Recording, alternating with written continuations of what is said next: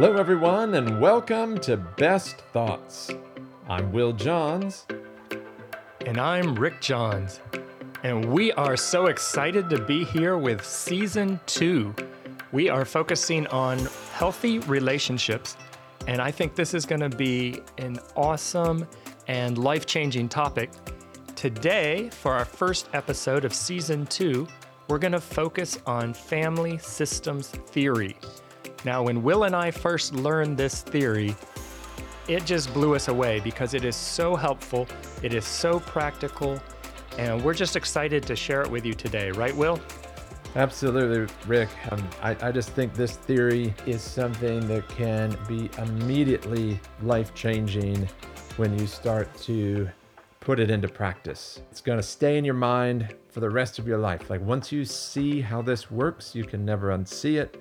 Mm-hmm. It's super exciting. And and to kind of set it up, I want to share a story with you that many of you can relate to in some form. And that is when I was when I was dating my wife, Lori, uh, she and I had the opportunity to go with, with her parents down to the beach. And one of the things that kind of revealed itself about our different personalities was how we approached our time at the beach. Uh, my wife enjoys relaxing the most, just kind of sitting in a a nice chair at the beach, soaking in the sun, just totally relaxing. And I love to get out in the water and surf the waves, and and that's what that's what makes the ocean uh, the most fun for me. So I had it in my head that if I could change the way my, my wife approached the beach, that that we would both be happier. Ah, of course. And especially since your way sounds so much more fun than relaxing. So that's what I tried to do. And this was this was very early in, in my relationship. I had learned very little at this point about that. But but but there is just something within us that looks at another person and says, you know, if they would just do this, man, that would that would make me happy that would make my life better and we expend this enormous amount of effort trying to to change mm-hmm. the other mm-hmm. person and so so I, I dragged her out to the ocean. I said, "You've got to catch some waves. You're gonna you're gonna love this. It's it's gonna be fun." And and she was willing to try it. And so the hardest part when you're trying to catch a wave is to get out past where they're breaking. And so I tried to get out past where the waves were breaking, but every time they broke, they would hit her really hard and push her back in towards the shore. And I was trying to say, well, you've got to duck underneath it, and, oh and she didn't want to, you know, get her hair wet and you know follow that that plan, and and um, and then once you got through the wave that crashed, you had to like you know push really hard through the water with your legs to try to get through the water, go in the other direction, and and long story short, um, it was not fun for her.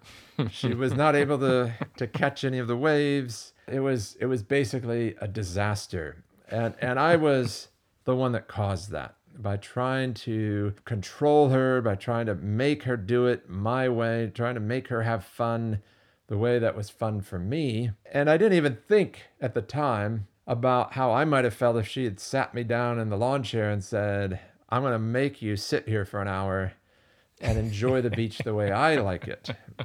Because I wouldn't have liked that either. Sounds terrible. And I, I, probably would have lasted about five minutes at that point in my life. now I do enjoy that, but I still love to get out and catch those waves.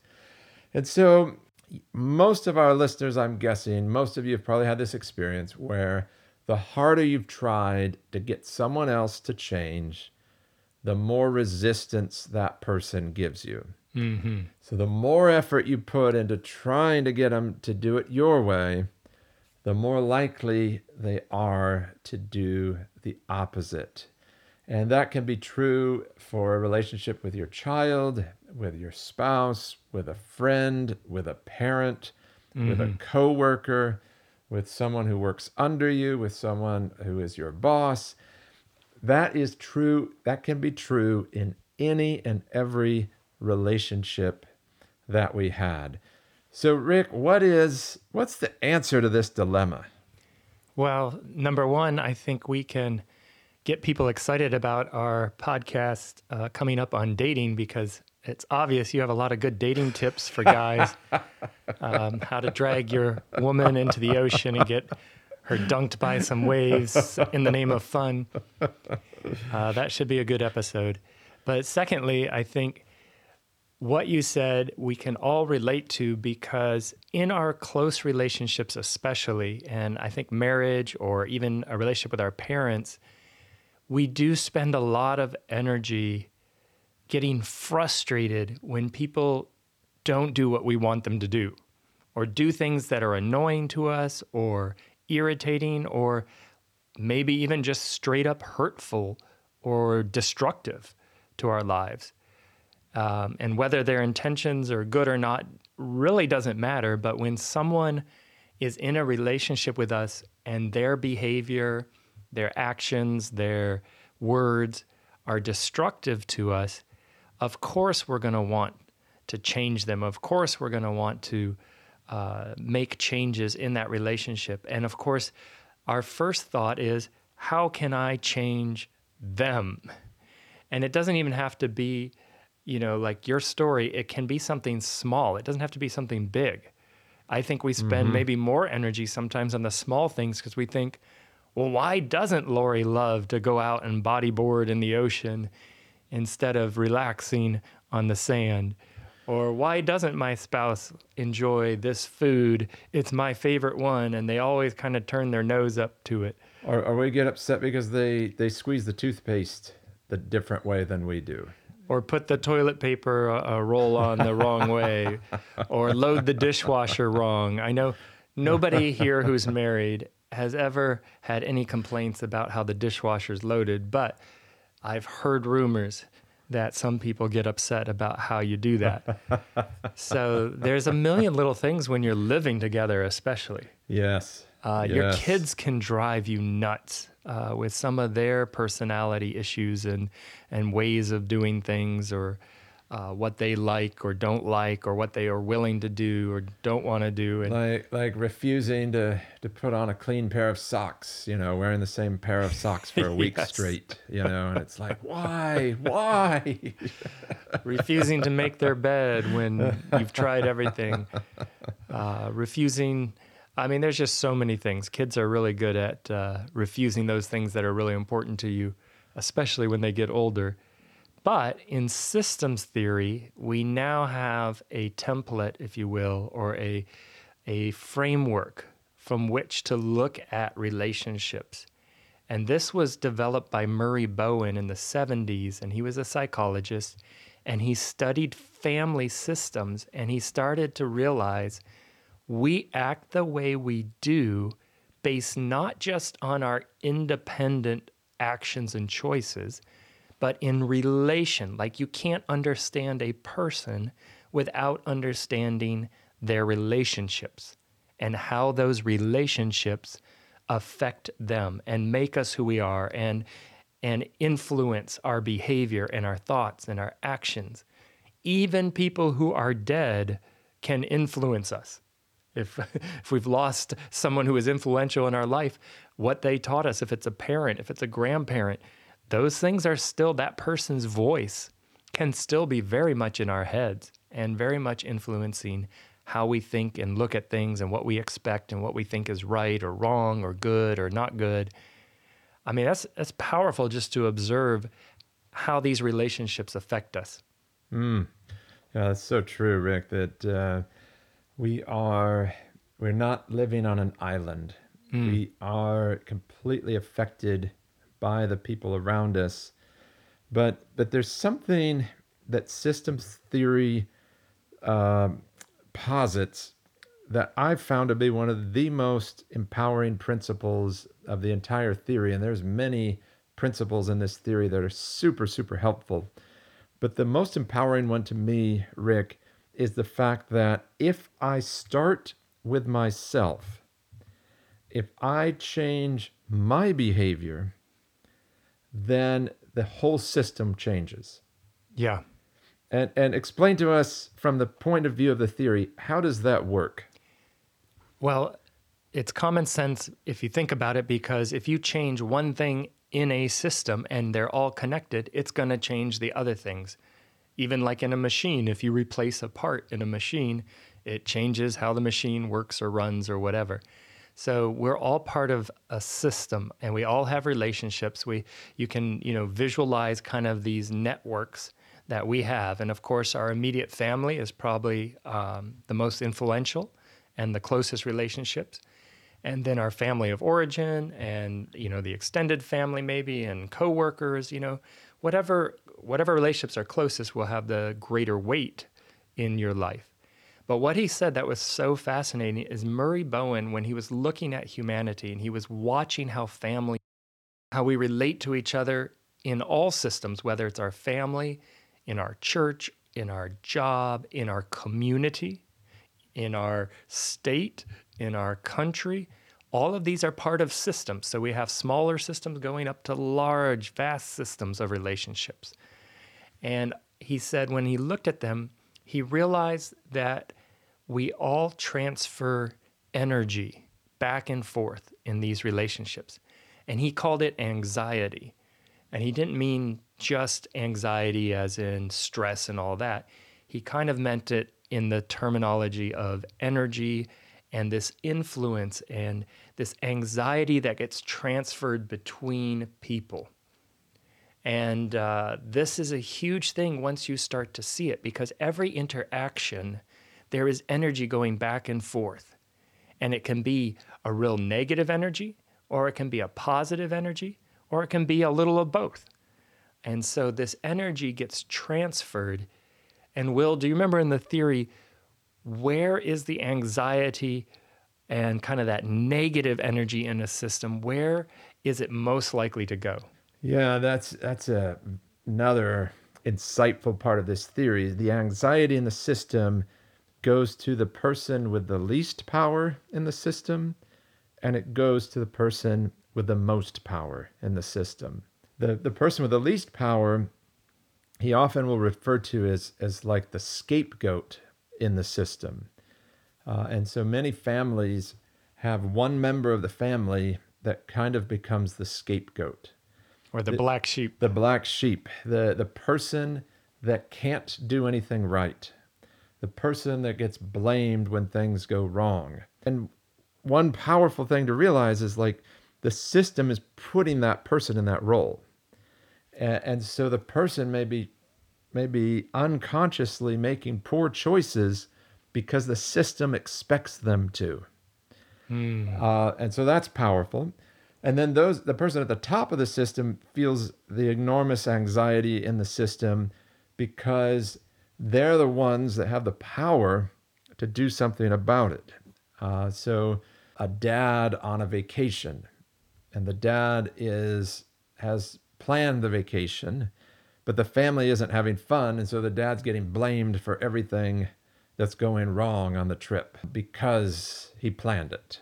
Uh, and so that's an example of the anxiety going maybe to the top of the system. And um, and that was just a random example you happened to come up with, yes, right? Yes, yes, I, I don't have any firsthand experience. No, with... good, good. you know, the other way to understand that is look at the president of the United States. How many times do we hear people blaming the government, blaming the president? He's the yes. one with the power.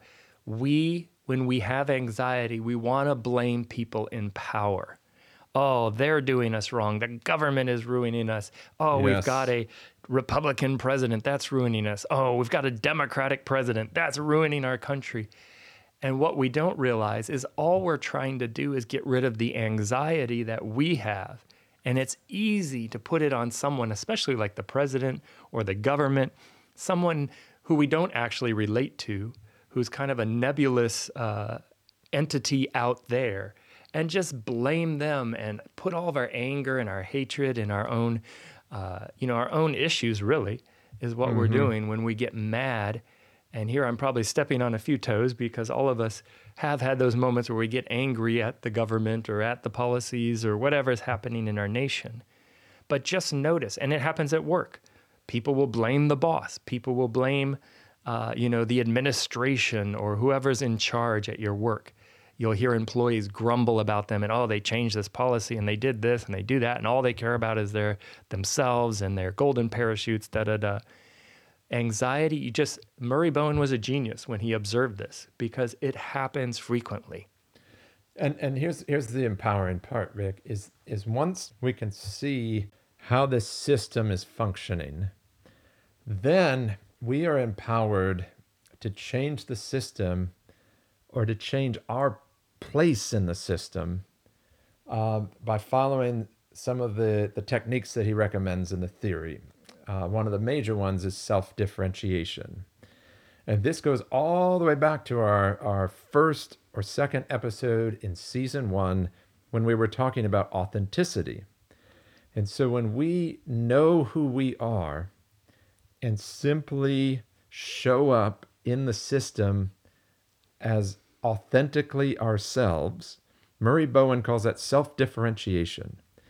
And he says that is the way to bring health into the system.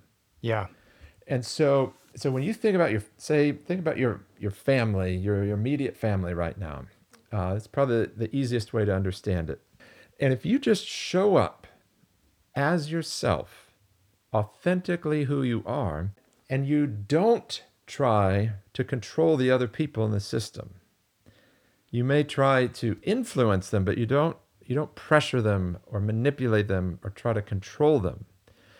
And and here's the here's the amazing thing is when you're trying to change someone else, the system expects you to do that and it doesn't change anything. Hmm. When you show up and don't try to change the other person, the system doesn't expect you to do that and the system changes. yeah And, and so that's the empowering piece of this.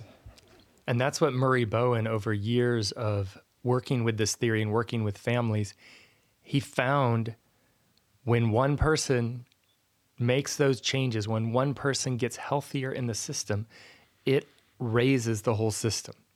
Yes. It gives the opportunities for others in the system to also become healthy and to change their roles, especially those who have become the scapegoat or they've been involved in scapegoating someone in the family. You can change that whole dynamic. And it's powerful, the transformations that Murray saw in his counseling. Let, let me give you a, another real world example because I know some of our listeners love hearing about my failures as a parent. It makes them feel better. and uh, a couple of years back, uh, I was having some real kind of knockdown, drag out fights with my youngest daughter over getting her homework done. So she didn't want to get her homework done, and and and she didn't like it. Didn't feel good for her, and and I'm feeling the anxiety as a parent that she has to get it done, has to get this done. Right. You know, I don't want her to fail. I don't want to get a bad grade. Has to get it done. I'm not going to do it. So when she would refuse to cooperate, um, and basically in that process, she very effectively transferred her anxiety about having to do the homework to me. And in my foolishness, I I accepted it all and and would eventually just lose my patience with her. Yeah. And and so it would be this um, you know, the, the focus would start off with me calmly saying, All right, we need to sit down and and you need to do your homework and I'm here to help. Um, and then it would end with me um, losing it. Go to your room, you know, um, because of her refusal to cooperate. And and so it's just a perfect example of the system was designed to expect me to push her to do her homework to the point where she resisted and I lost my patience. Yeah. So eventually, here's where the systems theory kicks in in, in a positive way. Eventually, I recognized number one, I couldn't control her response, but I could control my response. Hmm. And I could not accept the anxiety for the homework. I could leave that on her shoulders. Yeah. And so I learned to stay calm and just say, you know, listen, I'm here to help during this allotted time. You know you have to get it done in order to to be able to be on your phone later tonight, which I know you want to do. And, and so I'm here to help you get it done. But if you don't want my help or you don't want to work on it, that's okay. And and now guess what? The pressure is on her shoulders. Yeah, leaving it there. And I've left it there. Yeah. I'm not taking it on me. I'm not feeling that anxiety. It's her problem. Yeah. I'm here to help, but it's her problem. And you you brought up something that that reminded me of what Murray Bowen observed, and he used this self differentiation term from biology. And he said self differentiation is when the cells divide and they become healthy and they become a whole, complete cell in our body. And he, he even went so far as to say we're, we act like cells. And he observed in nature what he felt we kind of do as humans if you look at us on a macro scale. So he said self differentiation means the cell has a healthy, selectively permeable membrane and a healthy nucleus. Hmm. And the nucleus is kind of the command center. And he said, Our nucleus is our brains. We have a brain that we can choose and make choices. We don't have to behave a certain way. We can think about it, reflect on it, and make a choice. And then this is the part that I found so helpful, and you just touched on, Will. If we're healthy, we too should have a selectively permeable membrane. Mm. And of course, today in relationships, we call those boundaries, and we're going to talk about boundaries more in another episode. But this idea of selectively permeable, in other words, we can allow what comes in, what anxiety comes in, and we can keep out certain anxiety that's not ours. Yes. Yes. So Murray Bowen was saying a healthy individual knows what is their responsibility and accepts that responsibility, doesn't run from it, doesn't shirk it, doesn't uh, try to avoid it, but also knows what responsibility is not their responsibility. And so I just challenge anyone who's listening as you're thinking about your relationships. I want you, after listening to this podcast, to start thinking about being selectively permeable. When you're dealing with your family members, when you're dealing with your coworkers, when you're dealing with your friends, what things are healthy that you can let in? Because cells have to let in proteins and different things have to come through that membrane to keep the cell healthy. But bad things like COVID or something needs to stay outside that membrane to keep you healthy. And so it protects you. And so in our relationships, we need to know and utilize that because most people don't realize you have a choice. You don't have to take someone's anxiety. You could have someone scream and yell and whatever at you, and you don't have to take it. Now, I'm not saying it won't ever affect you. It- It'd probably be traumatic if someone's screaming and yelling at you, but you do, you cannot take their anxiety. You cannot, you can refuse to accept the responsibility that's theirs. If it's their decision and their consequences, you have to leave it with them. Otherwise, they'll never grow or learn. That that reminds me of a great story that another proponent of this theory, uh, his name was Edwin Friedman, and and he's written many books. Uh, he's written Failure of Nerve and Generation to Generation. These are some heavier, deeper books. And Edwin Friedman was a Jewish rabbi, and Friedman tells this great story about a, how a member of his synagogue came up to him complaining about how wild his children were. And Friedman just just had this great line where he said, "You know, yeah, they're wild here, but you should see them at home. They're far worse. they are far worse than what you're seeing right now." And and there he is addressing the fact that this complaint, this anxiety of of his member has nothing to do with what's actually going on in their lives and and so anyone who's who's been around the, the church scene for a while as as my brother and I have you know we've experienced that where where sometimes a church member will come up to us and be very anxious or upset about something that's not the real issue. And we know that there's something deeper going on Yeah. that they're not telling us. And and if we get caught in arguing about say the behavior of the children, which isn't the real issue, then we're taking their anxiety on our shoulders and we're harming ourselves and the other person. Yeah. And will we see it? I mean, these are times in our country. I see it on that macro level in our country. We are arguing about mass and this and that and conspiracy theories. There's so many things that we are arguing about that I don't think are the real issue. The real Yes. issue is we've been through a traumatic time with this pandemic. Some people have lost their jobs, or jobs have switched, or all of a sudden we're all at home living together with everyone and everybody trying to work out of home and do their school out of home. And there's a lot of change and anxiety in the system. And so we find these other things to, to, to vent our anxiety on, which aren't probably the real issue. And it's kind of pointless to fight, I think, about these things. And I see people fighting on Facebook and different things. And, you know, we didn't touch on much, but I want to point this out. Um, it's easy then to scapegoat people in the society. And we see that in our world. And Murray Bowen observed the low end gets it because that's where we have things like racism. Yes. Um, these people are ruining our country. These people, whoever these people is to you, it's easy to put our anxiety on them. They are doing this to us. They are ruining this. They are ruining society. They are ruining our country, whatever it is. And you hear this kind of stuff.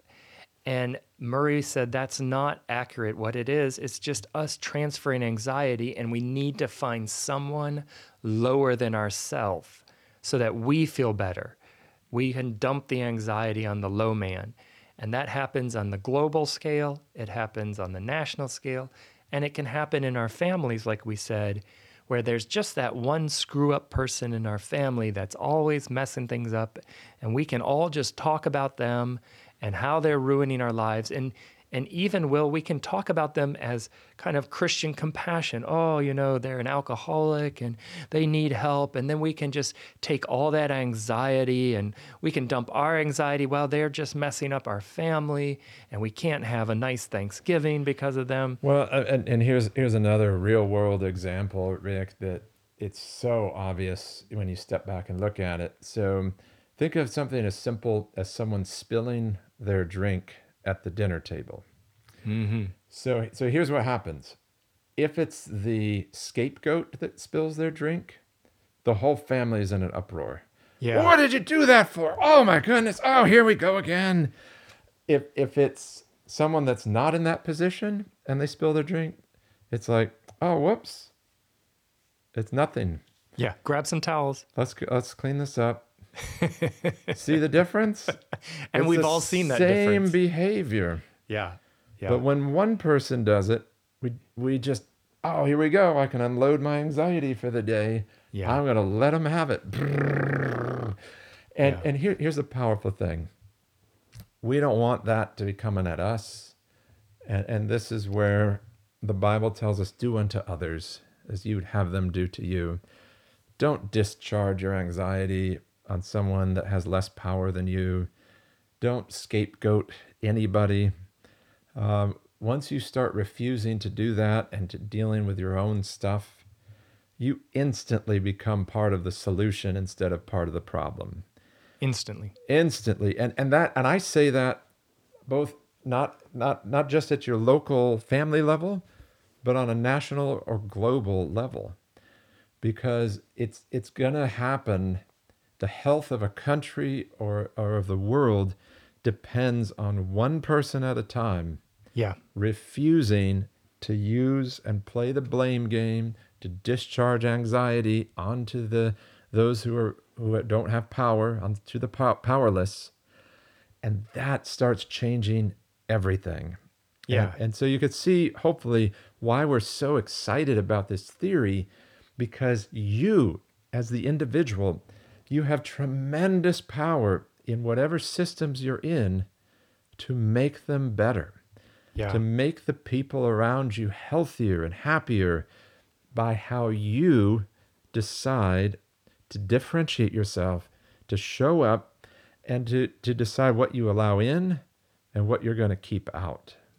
Yeah, Will. And we kind of brought it full circle because not only are we giving up the desire and the kind of compulsion that we sometimes have to control others in our life and make them fit our script and make them fit exactly what we need them to be or want them to be, we're also giving up letting others control us.